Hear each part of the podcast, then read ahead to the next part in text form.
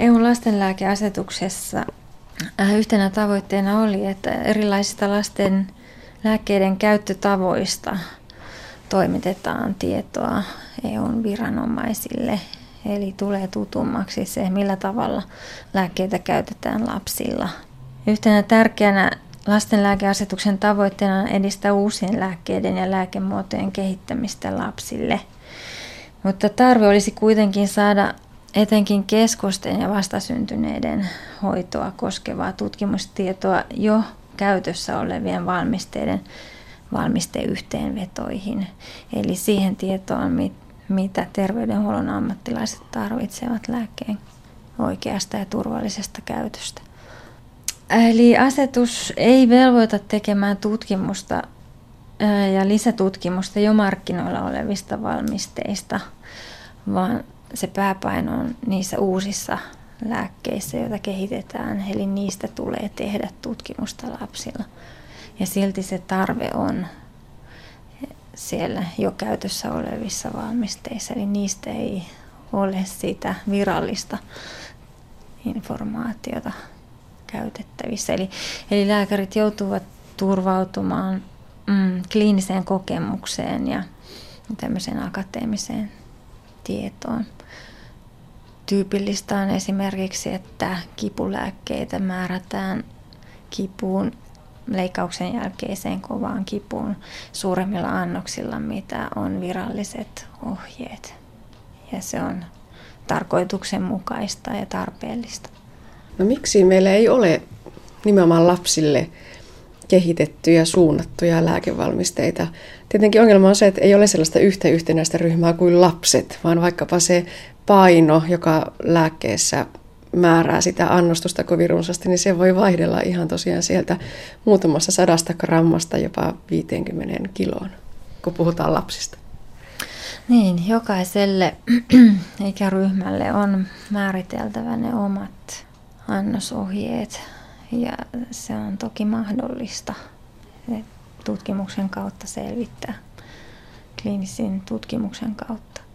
Toki äh, lapset, jotka ovat esimerkiksi vakavasti sairaita, niin se on pieni marginaalinen ryhmä ja välttämättä se lääketutkimus ei ole kaupallisesti kannattavaa.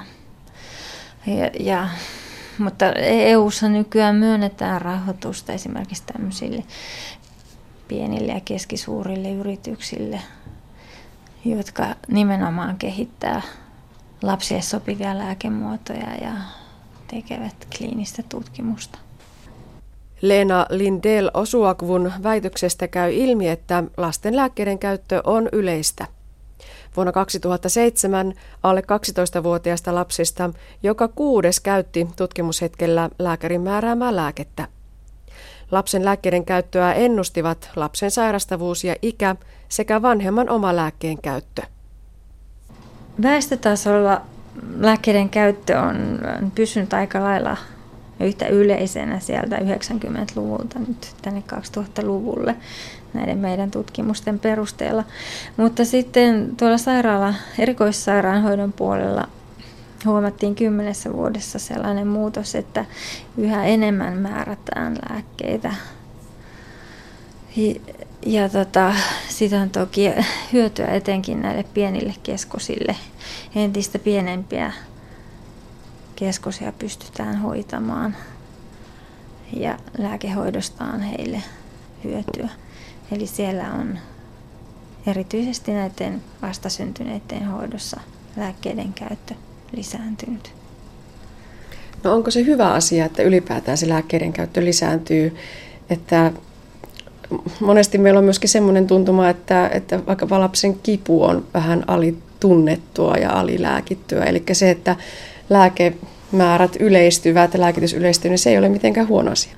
Sanoit tuosta kivunhoidosta ja on, on todella hyvä asia, että siihen on kiinnitetty huomiota ja sitä hoidotaan nykyään paremmin kuin ennen. Se näkyy esimerkiksi tässä tutkimuksessa niin, että vuonna 2001 vasta syntyneiden teho-osastolla oli määrätty vähemmän esimerkiksi parastetamolia kuin vuonna 2011. Eli niiden pienten lasten kivunhoito oli parantunut.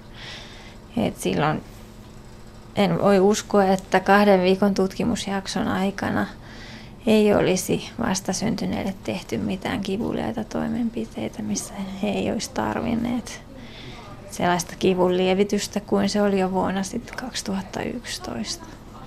Eli siinä on tapahtunut kehitystä ja se on myönteinen asia. Ja ehkä myös kotona vanhemmat saisivat rohkeammin lääkitä lasten kipuja. Esimerkiksi välikorvan tulehduksen aiheuttama kipu voi olla kohtalaisen kovaa. Ja siihen usein ei välttämättä sit kotona ole varalla kipulääkettä. Lapsista joka viides oli kokenut elämänsä aikana jonkin lääkehoitoon liittyvän ongelman. Yleisimpiä olivat haittatapahtumat, niitä oli kokenut joka kuudes lapsi. Leena Lindel, Osuakvu. Tavallisimmat yksittäiset haittatapahtumat olivat ihottumaa, antibioottihoitoon liittyvää, liittyvää ripulia tai allergista reaktiota, sitten oli nokkosrokkoa ja lääkehoidon tehottomuutta, pahoinvointia, oksentelua, vatsavaivoja, vatsakipua, löysävatsaisuutta ja levottomuutta, semmoista yleistä lapsen levottomuutta. Niin näitä haittoja oli kokenut joka viides lapsista. Onko se paljon vai vähän? Öm, vähän on tutkimustietoa myös kansainvälisesti siitä, miten yleisesti lapset kokevat haittoja. Eli en pysty niin kuin juuri sanomaan, että, että miten se on verrattuna esimerkiksi muihin maihin.